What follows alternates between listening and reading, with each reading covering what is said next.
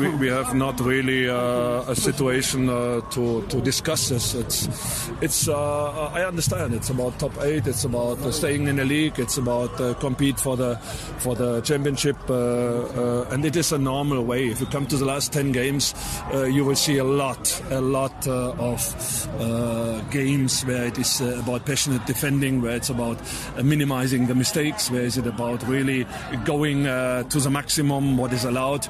Um, but uh, good, you have to accept it. Uh, that's the time now, towards the end of uh, the season, uh, middle of May. Uh, each and everybody has to expect and has to handle it.